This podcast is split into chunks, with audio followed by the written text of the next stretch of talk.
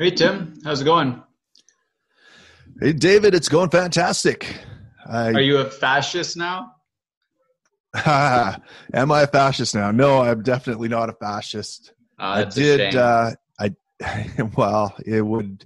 I hear it's spicy over there in fasci, uh, fasci land.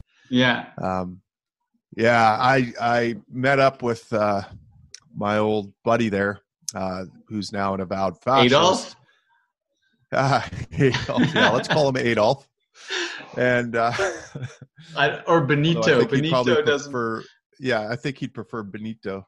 Yeah. You know. Well, who wouldn't at this point?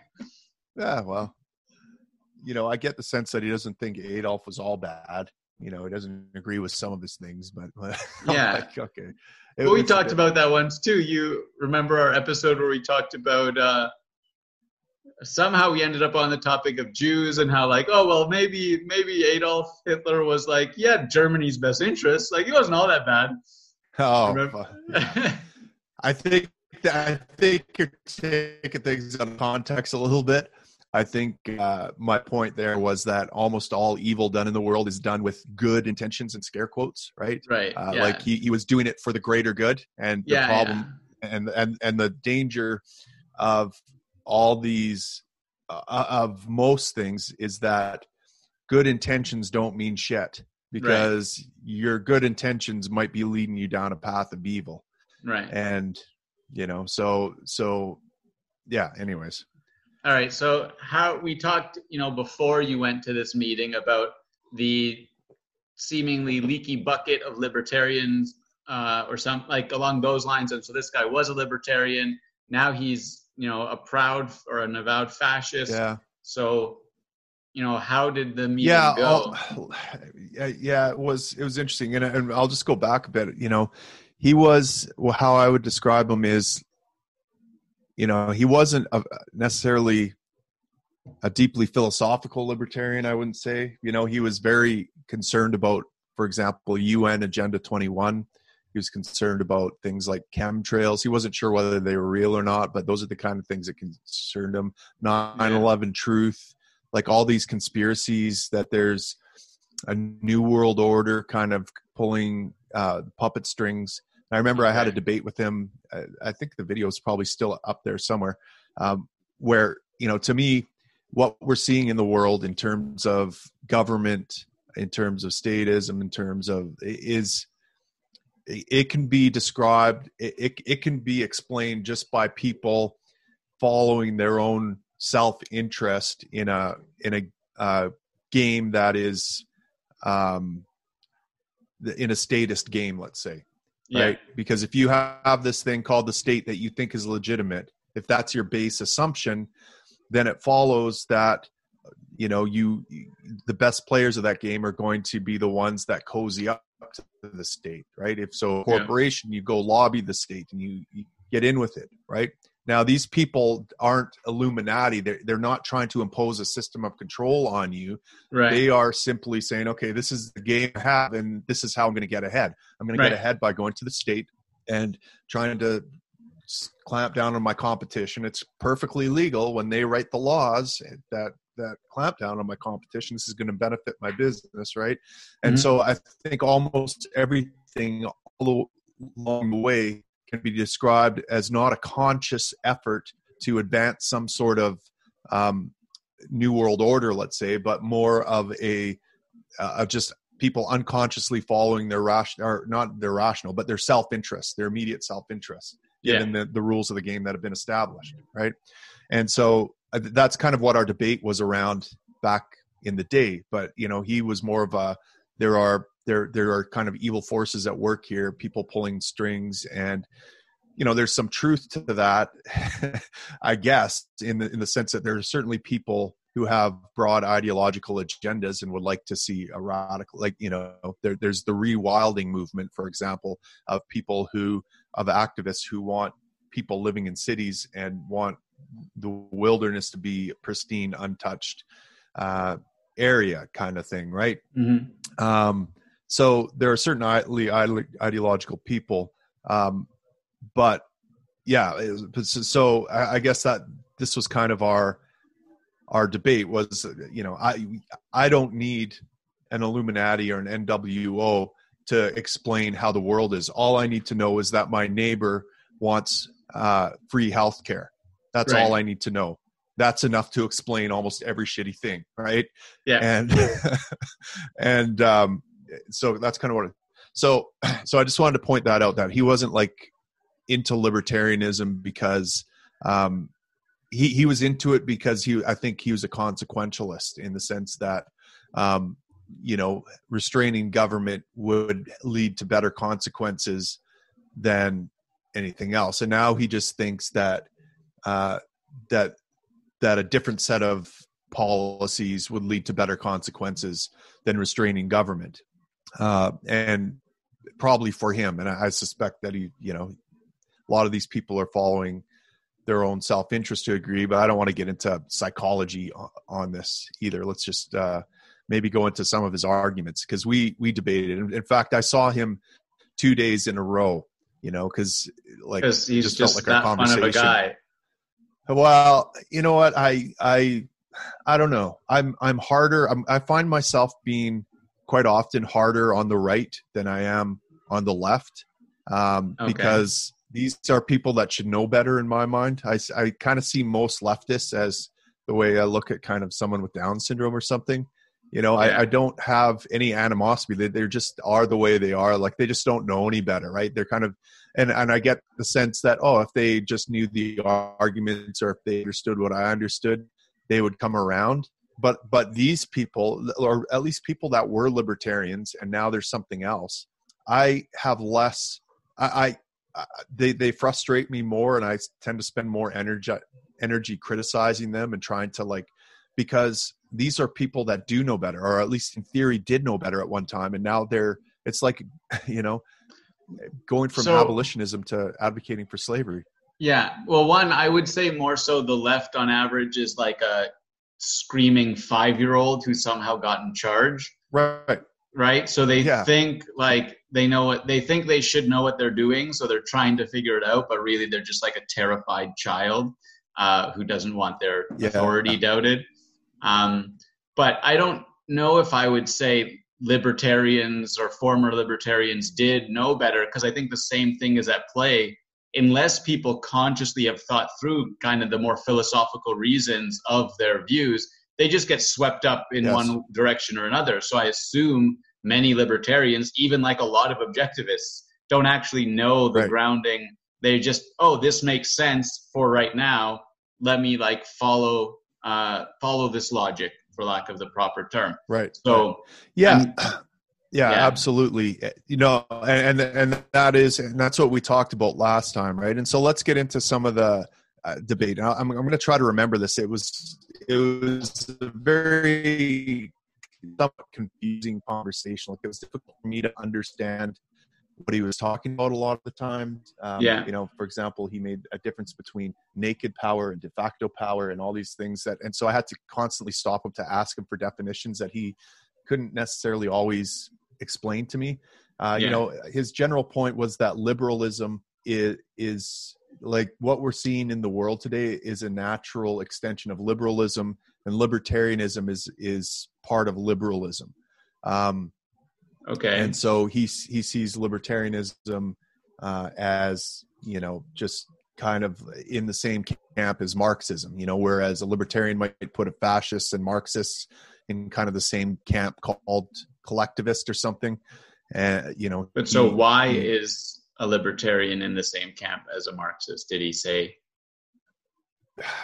Essentially, because it, it becomes all about the individual, hyper hyper individualism or something like that. The, the, this idea that in Marxism. Um, well, I know that's it's. I so, was having a difficult time following him. I just but read. Here, and here, here, here, here's his other critique that what okay. I found interesting is that you know this the Enlightenment idea of um, of or, or this enlightenment notion of universalism right of universalization of universal ethics and that sort of thing uh, he he described that as cancer right but he's telling me a universal truth claim in that very statement so he I, yeah. and i pointed this out to him i said like well, are you saying there's no such thing as good or, or evil, that it's just all a naked power struggle? He's like, no, no, no, of course not. No, there's, you know, good power and bad power. I'm like, okay, well, you're applying universals there. Like you're, you're doing the same thing you're accusing us of being bad about. You're saying there's a standard and, and the standard is ought to be universal he didn't quite see it that way but he, i mean he's making right. universal truth claims right and this comes back to hoppe's argumentation ethics or Molyneux's uh, universally preferable behavior, or I think uh, Kant talked about this, but basically, you look at the form of the argument, not the argument itself, right? And when you argue with someone, you are making, uh, you, you're implying that there is such a thing as truth because you're you're saying the other person person's beliefs don't line up with the truth, and that's why you're having the argument to begin with. Um, you are exerting claims that you know aren't just true now but they're they're universal truth. You're trying to proclaim universal truth. So you're you i mean it's kind of like saying like yelling at someone there's no such thing as sound or something right. like that right well obviously you believe there's such a thing as sound or you wouldn't be yelling out right, right? It, or so so the the very form defeats the argument from my perspective yeah. and and and so there's an objective that there's you know uh, i got him to agree that morality isn't subjective it isn't relative it's uh, objective and then i got him and then i got him to try to explain to me what his objective standards are. Like what are the standards you're by which you're saying this state is good this state is bad right? And you know i couldn't get down to any core principles so he wasn't very convincing. And he's like well dude I, I, need to connect you with my buddy who's a philosopher and blah blah blah right? And like i'm not doing a very good job of defending this. And you know okay that's well if he can't explain so I, it to you he probably can't explain it to himself right? Like people right don't just know things without understanding how they know them they feel right. things without understanding right, why they right, feel right. them. Yeah, and that's that's ultimately it. I, I get the sense that he feels like this is a better thing. It, you know, I get like I get the sense that well, if it's him, a scary, it more masculine. Yeah, and if it's a scary chemtrail 9/11 truther world, you want someone to protect you, and and libertarianism says you have to protect yourself, right? But right I doubt well, and, he's and, the guy who wants to be the fascist leader. He just wants to follow the fascist leader, right? Right, and you know he makes points like we all have different uh, potentials, maybe genetic potentials, maybe um, uh, spirit or energy about us that that um, put us into different classes of people, right? Like there's there's an aristocratic class, and there's a lower class, there's a middle class, and there's kind of a bourgeois class and all these things you know and, and we're just supposed to accept our class and be happy with it or whatever for a functional orderly society and i think to him you know it seemed like order was the highest uh, value for him. more than something like liberty or something like that. And that's typical of the conservative mind right? You know conservatives typically um, look at the world through the lens of uh, order versus barbarism whereas uh, the left looks at the lens in terms of oppressors versus oppressed, and libertarians look at the world in terms of uh, authoritarians versus uh, coercion or something like that. And and so you know he's making the case that to have an orderly world, which he would value, we need this strong state that um, imposes uh, you know rules, and, and, you know he he makes points like um, well like liberalism leads to the breakup of the family and, you know, to me, it's statism that leads to the breakup of the family. That seems pretty damn clear. He's like, well, no, it doesn't have to be that way. I'm like, well, yeah, as soon as you have public schools, you have a breakup of the family. You have parents now uh, outsourcing their parental responsibility to educate their kids and to be with them and to teach them to the state, to this. Uh, and he's like, well, it doesn't have to be that way. Like the state can be good with education, like my state would.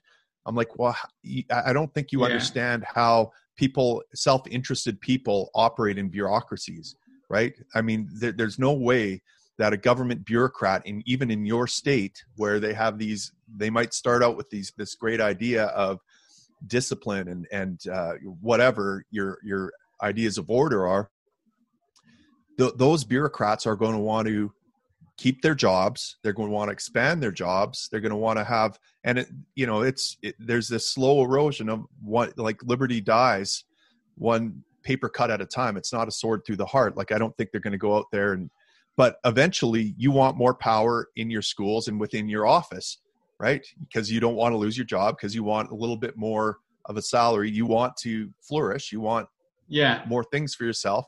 And so that entails i mean if you it's like any business like you're you're trying to grow your business always right? And it's no different than when you're a bureaucrat in the state. You're trying to so, expand your enterprise. Yeah. So two and, and so of course family and enterprise. Go so, ahead. two things come to mind. One is this his idea of like caring about order and you need a like kind of fascist state to impose order i think just proves he i mean to psychologize him a little bit he doesn't think he can create order in his own life right? Because the whole idea that order would come from top down is wrong right? Order would come from each person starting to put their own house in order and then not like creating chaos for other people. So I think that is one aspect right. that I think of. And but zooming out a little bit because we're this is something I'm thinking about generally because you know I was wondering going into it why you would find value or want to talk to a fascist and you know you you have expressed that um, well but I recently read you know about the concept of ar- the arbitrary in uh, objectivism and how if something isn't based on any evidence it's not true and it's not false it's just arbitrary and if someone is advocating right. something arbitrary the correct response is to just close your mouth and walk away because you're giving and so this is kind of playing off of what you talked about the different like forms of the argument but from the reverse side by engaging him in debate you're giving more validity to his theories than they're worth, right? And so, like now, mm-hmm. you and I are talking about trying to untangle his theories and how is it at all rational? How does right. he think these things? Whereas the odds are, if he can't point out his own evidence, then it's like it's arbitrary and he just has these thoughts. And so, I wanted, what are your thoughts on kind of right. that premise? Because that's what comes to mind. But I also did yeah. just read about this yesterday. Well, that's fair, and I mean, you can you can like I'm a big believer in look for signs that someone is like that you are in a doxastically open conversation. In other mm. words, you you're willing to change your mind given reason, reason and evidence, and the other person is also willing to change their mind, right? And and like if you're not, yeah, if you're not in that, you know, if you're in a debate where people are closed off and they're just like rigid and dogmatic, like yeah, there's no point in having a conversation with them or a debate with them. Let's say, uh, I but you know, push, I, I want to push back though because for two things, like I would not go into a conversation with a fascist with an open mind that I could be convinced fascism is right. The same way I wouldn't go in and be like open that someone could convince me the Earth is flat, right? Um, and so like Ayn Rand also is against the notion of just like an open mind. She says you should have an active mind because like the idea yeah. of like a hippie open mind, like the left wing, you know, the hippie movement had everyone should have an open mind. Well, then it's just kind of empty and open for anything. But there are certain things you can know oh, that true. are. So I'm interested in. Well, well, like, the, the, were you open to being standard, convinced? I, I, mean, again, my highest standard is reason and evidence, and it, it what we're trying to do here is discern universal principles and mm-hmm. i'm open to the idea that maybe my principles or the reason and evidence that i've been following are somehow wrong or someone has found a flaw in them right okay. and so so I, I, mean again i get this idea of doxastic openness from peter boghossian who's a philosopher who wrote a book a manual for creating atheists who talks about um, the difference between like the opposite of dogma is dox which he calls doxastic closure is doxastic openness someone who's dogmatic or or faith based will never change their mind right and i i mean yeah. i get a little bit of this from randians to be honest with you in oh that, for sure it, yeah it, like intellectual property is against dogma. Now, I think that the the the um, the principles underlying objectivism are correct, and I think that the correct conclusion from that is anarcho-capitalism and um, right. and an abolishment of an IP regime. Right? Rand would disagree with that, and right. so because Rand disagrees with that, we're kind of closing ourselves off to these arguments and and so right and a lot of people wouldn't even understand those arguments themselves they would just be dogmatic well no clearly right. that's wrong which isn't the right approach right i've me- memorized the lex the the objectivist lexicon and that goes against it right? Right. So yeah and so so doxastic doxastic openness isn't just like empty open-mindedness. It's like right. there's a standard called reason and evidence and objective universal principles underlying it and the idea that your beliefs or what's in your mind might not be aligned perfectly with your values of objective you know mm. truth and that sort of thing. And and go into a conversation mind uh, maybe I'm, I'm, wrong about uh, about my conclusions here. Right. So you know, anyway, uh, so so, but but I guess you know my ultimate goal in going in there, I, I want to see if there was any hope of converting this more about the thought processes that led him down this path. Right. Did you for the lot? You know, since I guess uh, Trump ran for president, I've seen the rise of the alt right, and I've seen ethno nationalism, I've seen fascism, I've seen these other these kind of fringe things start to grow in popularity, and I'm trying to understand the attraction to it. I'm trying to understand how they reason themselves into these positions, um, because I want to I want to stop the, the pipeline, right? And I want to provide a solution. You know, part of the solution to me is to provide mentorship and coaching to to young men who are are kind of drifting around rudderless and haven't had proper male mentorship or probably came from a fatherless home and are yeah. drifting towards these gangs where they get a sense of meaning and belonging and community um, if they just subscribe to particular uh, dogmas and talk a particular way and you know act tough and you know bash leftists and you know whatever so did did you get an idea of how he like what the kind of stepping stones were from libertarian like what is the bridge that he followed? Was there a specific line of logic he or not logic but in his mind logic he followed? Well I, yeah i had a difficult time disentangling it right? Um, mm. he couldn't very well articulate it which makes me think well maybe it's more of a, a psychological or emotional thing. Like some of the, some of the things he said was like well libertarianism leads to this degeneracy and to to like whatever and i'm like well that does like or or to leftism or I can't remember exactly how he worded it, but I'm mm. like, hmm. well, obviously in your case, libertarianism led to fascism. Like, couldn't could right. like, people on the left would argue that it that it does lead to fascism. Now you're saying it leads to leftism, right? So yeah, and, and I would say like libertarianism in my life has led to me being more kind of um, conservative in my own personal life in terms of I need to be more disciplined. I need to really focus on family. I need to like th- there's some value in a lot of the traditional values that conservatives hold up. Now the problem they have is that they want the state to impose it.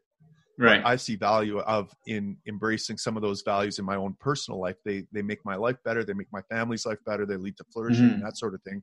You know, and one that I'm really trying to work more on is conscientiousness you know i'm a very creative person and i kind of get all these projects going at one time but yeah. you know i need to focus my discipline and and start grinding a bit more and mm-hmm. focusing mm-hmm. you know and that's something that conservatism you know can teach me but i don't want the state to impose that on me i don't think that's going to have good consequences right. so so you know i'm pointing all these things out to him i'm like well libertarianism for me has led to like radical self ownership of my own life means I'm responsible for it and I have to be the one that does the things you know and you know a point of agreement is probably that uh we're well I don't even know if it's a point of agreement but again libertarianism has you know libertarianism one of the downfalls and we talked about this in the last episode is that we're constantly focused on the external right, right, on the state. And the problem is the state. And if the state would just go away, our lives would be so much better. And of course, there's some truth to that, but that mindset takes us out of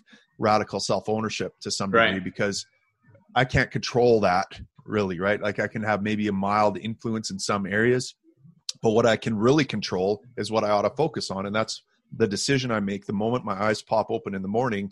And, you know, there are things I can well, do to dramatically increase the freedom in my life just from that moment on, right?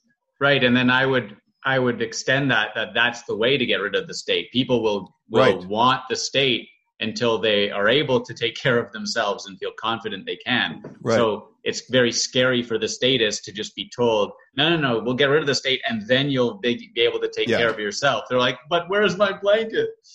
Right. Yeah. And the other, the other thing he, he said that was interesting that I had kind of a difficult time arguing about was, you know, that, that power has and always will be a fact of life, right? There's always going to be some gang that's in control, that's exerting authority over uh, other people, right? There's always going to be a ruling class per se, even in in like an anarcho-capitalist or minarchist state. There there are people like in an anarcho-capitalist state, it might be entrepreneurs who are the kind of aristocratic elite or the ruling class, right? I'm, and but yeah. you know, if you just think about your pro- your own private property, yeah, in a sense, I am the ruler of my private property. If I build a city and build all the infrastructure, I'm going to yeah. be the ruler of that infrastructure, and you know, and and so but, yes, I would prefer entrepreneurs who whose uh, the way they they what they're competent at is providing value for people, and you can tell that they're competent at it because they're rich, right? Um, like people give them yeah, money in exchange the, for the value they provide. And i would prefer that to be the ruler than what he wants which is kind of a cross between a warrior priest right? Someone who is right. deeply spiritual and capable of of extreme violence. He says and that's who ought to be the proper rulers or whatever. I think there's a disconnect between the i think the idea of an entrepreneurial ruling class is a contradiction because it's yeah. not a ruling class. People right. can go in and out of it based on how much value they're provided. Exactly. It's con- like this. It's the idea of the one percent. The one percent is right. consistently changing, right? Um, right. But he, so, but he would argue, well, that that that's just not pragmatic. That'll never happen. Like you're never going to have this imaginary world, and so we should right. just accept the fact that there is power, that it's done at the point of a sword, and that we should be the ones that have that power, not these other guys, this other group. Right. Well, and that's that's the way society or like human culture has been for most of its history but the whole right. argument is that because of individual rights and stuff that is no longer the case but if he doesn't understand right. the philosophical principles he can look at all of human history and say yeah for most of it yeah um, well and, and i pointed that even out most said, of the look, time now look, right? I said for the vast majority of human history, like if you would have, if we would have had this conversation 150 years ago and I was an abolitionist, you would have pointed out rightly that slavery has always been a part of mankind. It'll always be a part right. of mankind, right? Because I, and I couldn't disagree. Like, yeah, for had, the last, eh, yeah. all of recorded history and probably since we were chimps or whatever, yeah, it, there, were, there have been slaves. Um, yeah but but I, I've got high hopes. I mean, I would have sounded like a bit of an idiot, right? and that's kind of where I'm at right now. I got high hopes. We can right. do better, right? And so I, I don't think we're. And and the other thing I found a little bit disturbing about his mindset, and he would disagree with this, but it, it was very deterministic, right? It's like yeah. liberalism leads to this. Uh, uh, this is how it's always been. We just have to. But you know, I constantly pointed this out. I said, well, I've thought one way and now I think a completely different way. Right. You know, I can make choices. I have free will. He's like, yeah, well, of course. But, you know, I'm talking about the broad sweeps of history and the ups and downs. And this is these patterns that are clear. And I'm like, well, yeah, but these patterns get broken all the time and people seem to have free will. And, right. and like you're arguing that they do. And yet you're saying that they're like, that they ought to stay within their class and accept it that they ought to that thinking this way is going to lead to this that you know that all these things are like inevitable like we're just dominoes in a chain of dominoes or something falling. Yeah well he has a conclusion that he needs to justify right? So he'll pick up right. whatever you know strands he can claim. Before we wrap up i want to ask you said you talked to him a second day. Was there anything was it just you felt what what specifically led you to want to kind of have a follow up with him? Was it just trying still trying well, to get to him or still trying to understand, or was there a particular? Well, he, I, the first the first day uh, he was um, he needed a microphone or something for something he was filming, and so we went to the store. The store didn't have it. And then I re- realized I, ha- I actually had the very thing he was looking for in my backpack, and Oh. so I let him borrow it. So I had to go back and get that piece of equipment from him the next day. So we had lunch. I drove him to the airport and stuff like that. He didn't have a ride. I was just trying to be nice to the guy. I was still trying to put out these tendrils of look, you know, you, you, you try to trying to love this guy back into the good side, right? Right. um, and yeah we had we had lunch and you know i was getting kind of a it, it was getting a little bit heated it, it was like dude i can't believe like you've fallen off and the other thing that pissed me off is this guy has a uh, a black wife okay and Yeah. he's hanging out with ethno-nationalists. In fact he is kind of an ethno-nationalist. He think he wants the white race to continue continue fair enough okay. He want he thinks that whites should have their own place just like the japanese do just like the chinese do just like the jews do just like the natives do. Um and Sure. you know but but i'm like but but what about your wife? Don't you want her to live with you in this country and he's like well there's exceptions to every rule like exceptions kind of prove the rule right?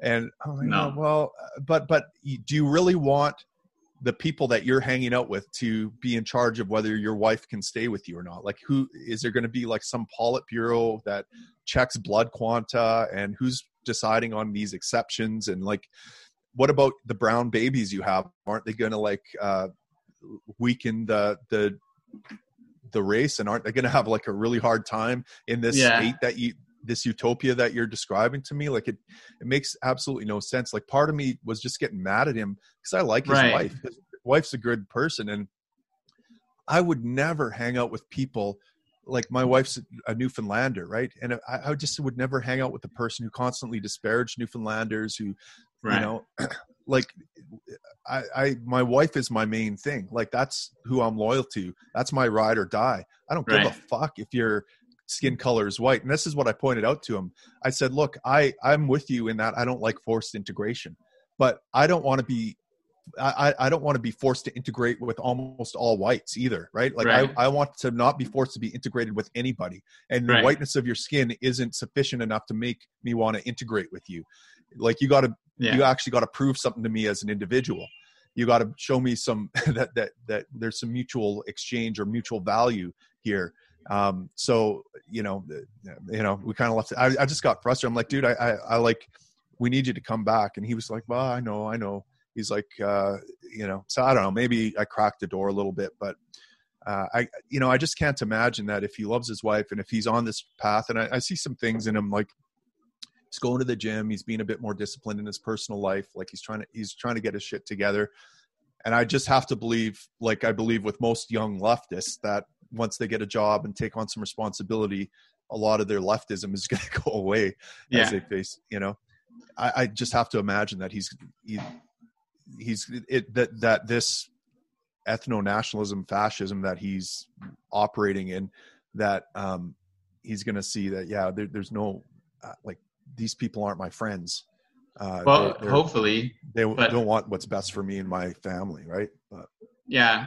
Lots of people don't end up seeing that though. They just kind of get sucked true. into the bubble. So, I mean, I'm torn as to whether I think it's good for you to keep that hand stretched out to them or not, right?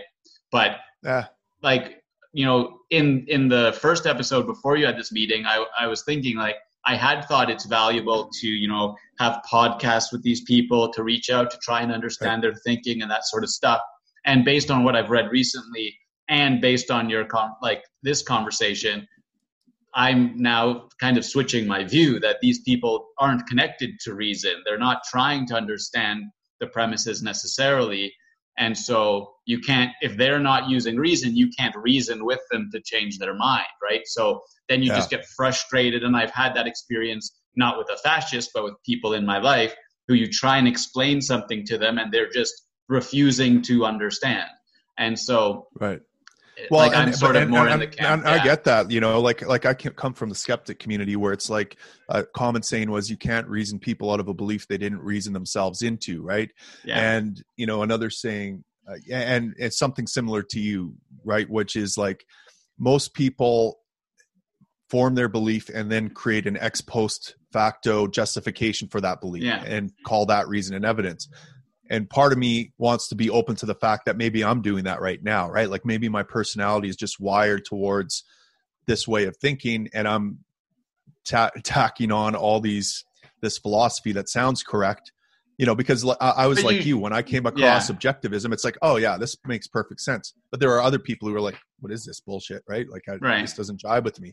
So so i don't know. Maybe there's you know i have to be willing to admit that my personality type um i'm wired a particular way. One thing i noticed there have you ever heard of the myers-briggs personality test? Yeah.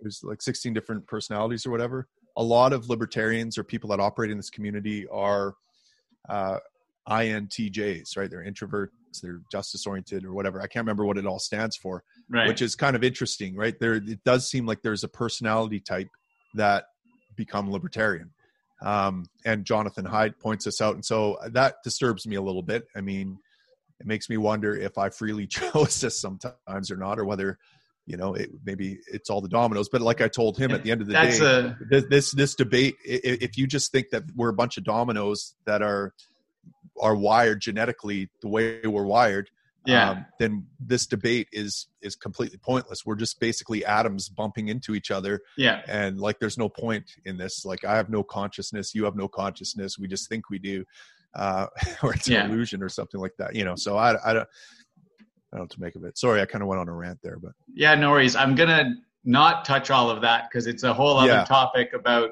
whether or not you're determined or can you introspect and whether or not those personality tests are even valid. So there's a lot of other information there, but I'll just well, say I'm I'll, I'll just quote Chris. I'll quote Christopher Hitchens there here and say, well, if I don't have free will, if it's if life is deterministic, I have no choice but to believe in free will.